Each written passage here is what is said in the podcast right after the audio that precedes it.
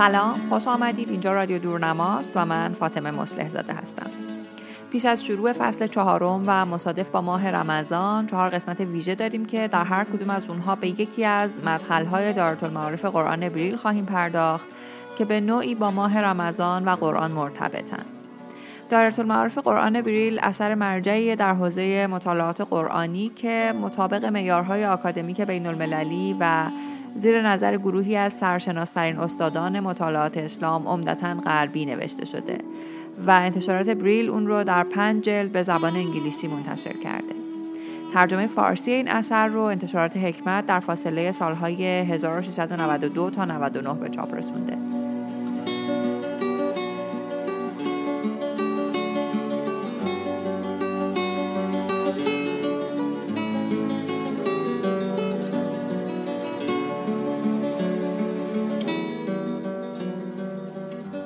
در این قسمت مدخل معراج نوشته مایکل سلز رو بررسی می‌کنیم. سلز متولد 1949 دین پژوه و استاد بازنشسته تاریخ اسلام در دانشگاه شیکاگوه. هیته تخصصش قرآن پژوهی، مطالعات درباره صوفیه، عرفان اسلامی و عرفان در دیگر ادیان و اشعار عاشقانه اسلامی و عربیه.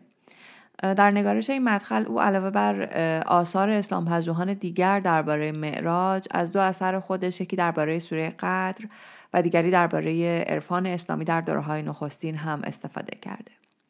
ترجمه این مدخل به قلم حسن رضایی هفتادور در جلد پنجم دارت المعارف قرآن صفحات 231 تا 236 چاپ شده سلز در این مدخل موضوع معراج رو از دیدگاه قرآنی بررسی می‌کنه. اول توضیح میده که اغلب بحث های مربوط به معراج به شواهد غیر قرآنی مبتنیان و بعد از اون آیاتی رو که با این موضوع مرتبط دونسته شدن بررسی می‌کنه. از جمله آیاتی از سوره اسراء، نجم، قدر، معارج و تور در کنار اینها از رابطه بین نزول وحی و معراج هم سخن میگه.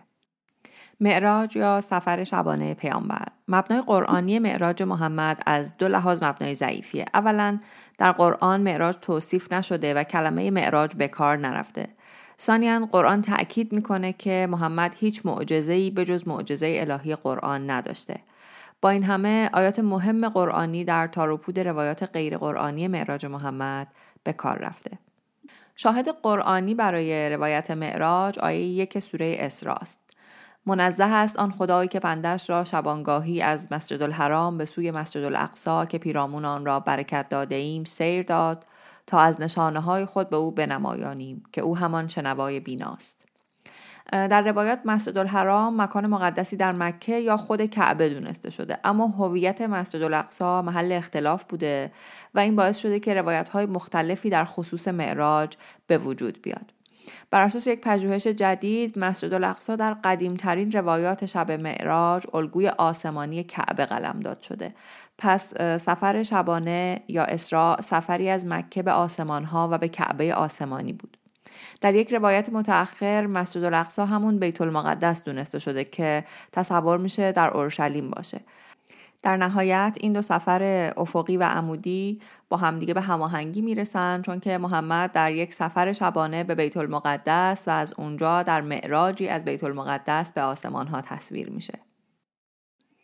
بحث بر سر سطوح مختلف روایت معراج و مقصود از اون عمدتا بر شواهد غیر قرآنی استواره. در سوره اسراء اطلاعات اندک دیگری هم هست. مثلا در آیه 60 این سوره به رؤیایی اشاره میشه که در چارچوب فرزید اتفاق میفته و ارتباط آشکاری با آیه یک نداره.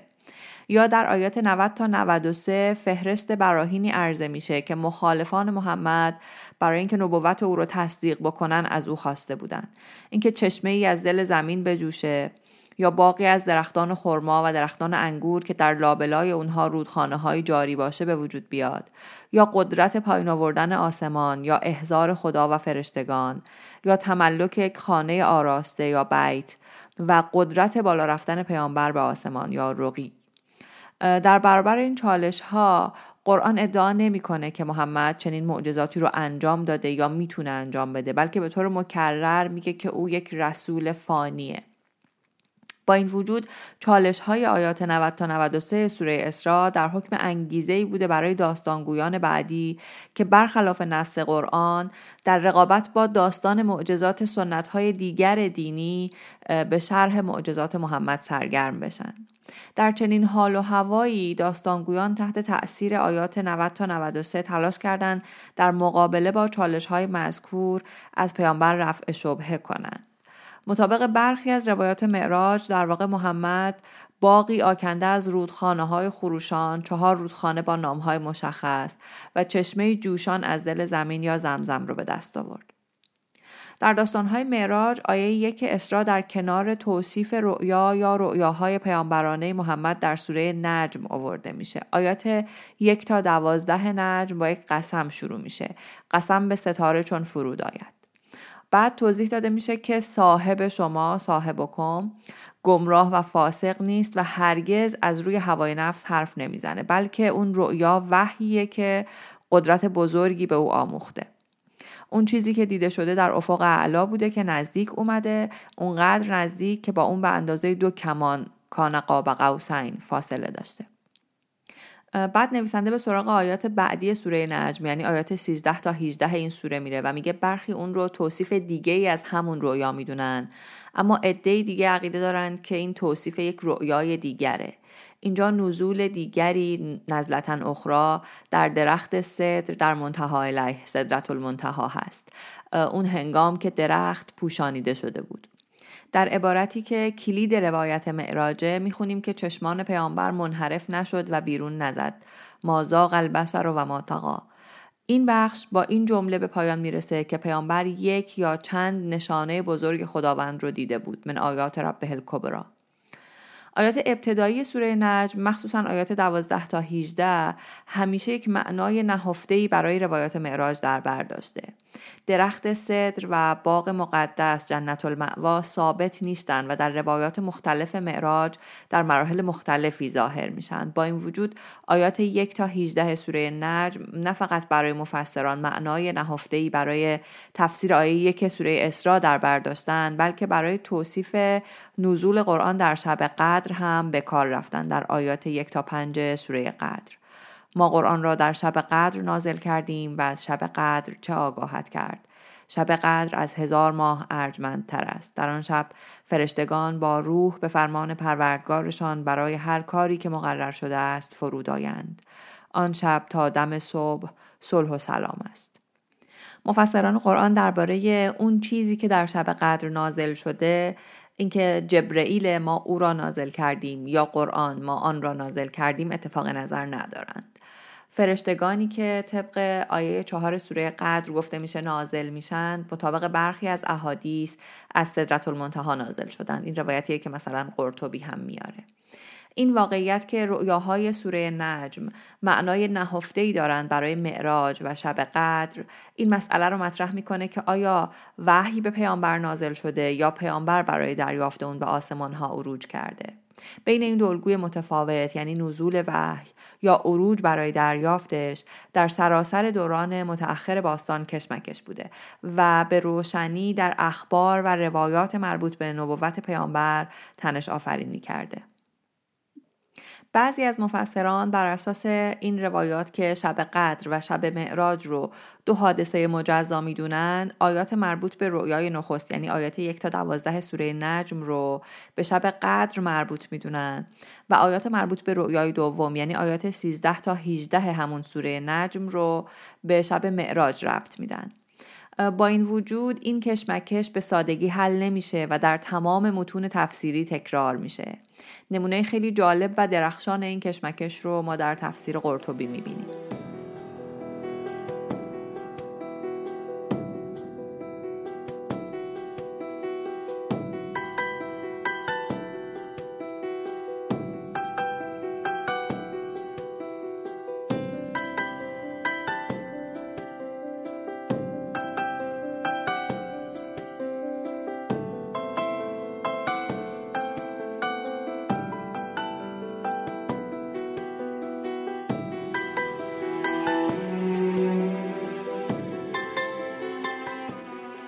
ادامه متن نویسنده به آیات یک تا نه سوره معارج اشاره می‌کنه و میگه کشمکش بین الگوهای نزول و عروج در رابطه بینامتنی سوره قدر و این آیات که با پرسشی از عذاب واقع شروع میشه شدت بیشتری پیدا می‌کنه از جانب خداوند صاحب درجات و مراتب المعارج فرشتگان و روح در روزی که مقدارش پنجاه هزار سال است به سوی او بالا می روند. پس صبر کن صبری نیکو زیرا آنان عذاب را دور می بینند و ما نزدیکش می بینیم. روزی که آسمان ها چون فلز گداخته شوند و کوه ها چون پشم زده گردد. خب این آیات سوره معارج در واقع روز جزا یوم الدین رو ترسیم می‌کنن چون تنینشون با آیات دیگر مربوط به روز جزا مثل آیات چهار و پنج سوره قارعه یکیه اونجا هم به زمانی اشاره میشه که کوه ها مثل پشم زده هستن الاهن المنفوش. خب با توجه به این نکته ما در نگاه اول ممکنه فکر کنیم که اشاره به پلکانها یا معارج در عبارتی از قرآن که به معبود فرشتگان در آخر زمان داره می‌پردازه معید عروج پیامبر در طول عمر خودش نباشه. اما پیوند بینامتنی سوره قدر و این آیات آیات یک تا نه سوره معارج باعث تسهیل کاربرد کلمه معراج و مشتقات ریشه عرجه در گزارش های نقلی سفر شبانه پیامبر شده. در سوره معارج فرشتگان صعود می کنند. در سوره قدر فرشتگان در شب قدر یا به مناسبت شب قدر نازل میشن. شب قدر از هزار ماه ارجمندتره. به همین ترتیب روز جزا روزیه که مدتش پنجاه هزار ساله. این تناظرها در صور خیال با تناظرهای آوایی و نحوی تشدید میشه مثلا در آیه چهار سوره معارج داریم تعرج الملائکت و روح الیه فرشتگان و روح به سوی آن بالا می روند و در آیه چهار سوره قدر داریم تنزل الملائکت و روح فیها. فرشتگان و روح به آن نازل می شوند هم شب نزول وحی و هم روز جزا مقاطع حساسی هستند که در اونها عالم لاهوت با عالم ناسوت مرتبط میشه. این دو سوره اگرچه که ترتیب روایی متمایزی دارند اما از جهت زبان شناختی در بطن همدیگه جای دارند. رابطه بینامتنی بین این دو سوره در این حال که های نزول و عروج وحی رو به هم مرتبط می‌کنه تنش بین این دو مدل رو تشدید می‌کنه. در مرحله بعد نویسنده میره سراغ آیات یک تا ده سوره تور که اونها هم به روز جزا مربوط هستند و در گزارش های معراج اهمیت زیادی دارند. سوگند به تور یعنی تور سینا و کتابی نگاشته شده در توماری گسترده. سوگند به آن خانه آباد البیت المعمور. سوگند به بام بلند آسمان و آن دریای سرشار و افروخته که عذاب پروردگارت واقع شدنی است. ان عذاب ربک لواقع آن را هیچ بازدارنده ای نیست. روزی که آسمان سخت در تب و تاب افتد و کوهها جمله به حرکت درآیند. این آیات با آیات ابتدایی سوره معارج پیوند دارند چون که هر دوتا هشدار نسبت به عذاب واقع رو در خودشون دارند که نمیشه اون رو دفع کرد. و به علاوه در هر دوتا سوره در روز جزا کوه در حال حرکت توصیف شدن این روابط بینامتنی حول عبارت البیت المعمور گرد اومدن که ترجمهش البته دشواره اما به معنای اقامتگاه مسکونی و به نوعی آباده. دو کاربرد اصلی کلمه بیت در قرآن با کمترین ابهام به کعبه اشاره داره. البیت العتیق یعنی اقامتگاه باستانی و البیت الحرام یعنی اقامتگاه مقدس. اما هویت بیت معمور که همین یک بار در قرآن به کار رفته مشخص نیست. در تفسیر قرطبی از بیت معمور شرح مفصلی از اختلاف نظر مفسران بر سر محل دقیق این بیت در آسمان عرضه میشه منطقه بالای آسمان هفتم و درست قبل از عرش الهی آسمان ششم، آسمان چهارم و فرو مرتبه ترین آسمان اینا از جمله مکانهای محتمل بیت معمور معرفی شدند. به هر حال بیت معمور یک خانه آسمانیه که با کعبه تناظر داره. هرچند بعضی از مفسران دیگر عقیده دارند که این عبارت به خود کعبه اشاره داره. اما برای کسانی که بیت معمور رو در آسمان ها جای دادند برقرار کردن ارتباط بین آخر و زمان که در اون بیت مذکور در روز جزا مشاهده میشه و معراج محمد که مرور کوتاهی بر ماوقع روز جزا کار ساده ایه فقط کافی معراج پیامبر رو بپذیریم تا مواجهه او با بیت معمور و همینطور درخت صدر یا رودخانه های بهشت کاملا عادی به نظر برسه. قرطبی مدرک بینظیری از صحیح مسلم نقل می‌کنه که چنین مواجهه رو تایید می‌کنه. با در نظر گرفتن ارتباط بین مسجد الحرام و مبدع سفر پیامبر پیوندهای بین سوره های تور، معارج و قدر خیلی ساده بیت معمور رو به عنوان مقصد سفر معرفی می‌کنه. مخصوصا اگر کسی باور داشته باشه که این سفر یک عروج آسمانی بوده و در نتیجه شبکه ای از معانی نهفته قرآنی رو برای تحول و تنوع روایت های مختلف معراج به وجود میاره. آخرین آیه‌ای که سلز بهش اشاره می‌کنه آیه یک سوره شرحه. آیا برای تو سینه‌ات را نگشاده ایم؟ و میگه که این آیه تبدیل میشه به شاهدی برای داستانهایی که حاکی از بیرون آوردن قلب پیامبر و تطهیرش در آب زمزمه که این مشابه آداب مقدماتی شمن‌وارگی در باقی فرهنگ هاست. در نهایت اینکه تقریبا هر کجای قرآن رو می‌تونیم در اخبار و روایات معراج جای بدیم اما عباراتی که در این مدخل بررسی شد هسته اصلی اون رو تشکیل میده سلز اشاره می‌کنه به فقره ای از صحیح مسلم که به اوضاع پیامبر در اواخر معراج مربوطه و میگه این به خوبی نشون میده که چطور میشه آیات مختلف رو در روایت معراج گنجوند. اونجا اینطور اشاره شده. او یعنی ابراهیم پشتش را به بیت معمور آیه چهار سوره تور تکیه داده بود که در آن روزی هفتاد هزار فرشته ناپدید می‌شوند و دیگر باز نمیگردند. آنگاه مرا به صدرت المنتها آیه 14 سوره نجم بردند. برگهای آن همچون گوشهای فیل و میوه های آن به بزرگی کوزه های گلی بود.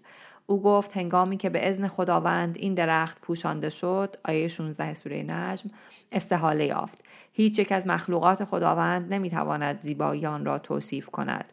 آنگاه به بندش آنچه را باید وحی کند وحی فرمود. آیه ده سوره نجم. روایات معراج در سراسر صده های میانه که روایات معراج آسمانی به وفور یافت می‌شد از جهت طول پیچیدگی و رشد فرهنگی گسترش پیدا کردند. مثلا عدد هفتاد هزار معیار داستانهای معراج خنخ بود. در موارد دیگری ویژگی های جهانشناسی قرآنی و غیر قرآنی مرتبط با آفرینش در لابلای قصه معراج گنجونده شده. معراج محمد در واقع سه مقطع حساس و عمده روایات قرآنی و غیر قرآنی یعنی تصویر پردازی آفرینش وحی و روز جزا رو یک جا کنار هم میاره. البته که نویسنده میگه بررسی ارتباط معراج با منابع غیر قرآنی رو باید به یک فرصت دیگر موکول بکنیم. با اثبات مفهوم معراج جسمانی معانی نهفته قرآنی و پیوندهای بینامتنی نیرومند اون تبدیل میشن به محملی برای بررسی تنش بین دیدگاه این جهانی و دیدگاه آخر زمانی. در هر کدوم از ادیان عالم نمادین سپهرها یا آسمانهای متوالی به محل جدال ادیان مختلف تبدیل شده در اسلام هم معراج محمل اصلی برای بیان چنین جدالیه به علاوه در سنت اسلامی این آسمان ها محل واکاوی تنش بین وحی نازل شده به زمین و باز ستانی اون توسط پیامبر صعود کننده به آسمان ها هم هست. هر دو مجموعه تنش در بطن روایات رستاخیزی جای دارند که اسلام رو در بر می‌گیرند و به چشم و همچشمی روایات اسلامی معراج دامن می‌زنند. این روایات به سنت صوفیانه هم راه پیدا کردند هم در شکل الگوهای تجربه صوفیانه و هم در گزارش های صوفیان از معراج های شخصی خودشون به عنوان مثال معراج بایزید بستامی یا معراج ابن عربی. همونطور که مسجد عناصر اصلی خودش رو حفظ می‌کنه و در این حال فرهنگ محل ساخت خودش رو هم انکاس میده روایات معراج هم تنوع تاریخی و فرهنگی تنش ها و واکنش های جهان اسلام کلاسیک رو بازتاب میدن. یه مثال خوب از این قضیه می‌تونه یک بازنمایی تصویری متأخر از معراج باشه. در این تصویر ما می‌بینیم در بین فرشتگانی که پیامبر مشاهده می‌کنه فرشته ای هست نیمی از آتش و نیمی از یخ که این بازتاب دوگانگی و تجربه که ردش رو می‌تونیم تا دوران خنوخ اول هم دنبال کنیم. در همون محلی که فرشتگان به تسبیح خداوند مشغولن فرشتگان روایات یهودی مرکاواق دوشا می‌خونن. اما این فرشته چهارزانو نشسته و بازتاب سپهر فرهنگی بوداییه چون که مشخصات صورت، پوشاک و رفتار این فرشته و باقی فرشته ها مغولیه که احتمالا پس زمینه فرهنگی و زمانه تولید این اثر تصویری رو بازتاب میده.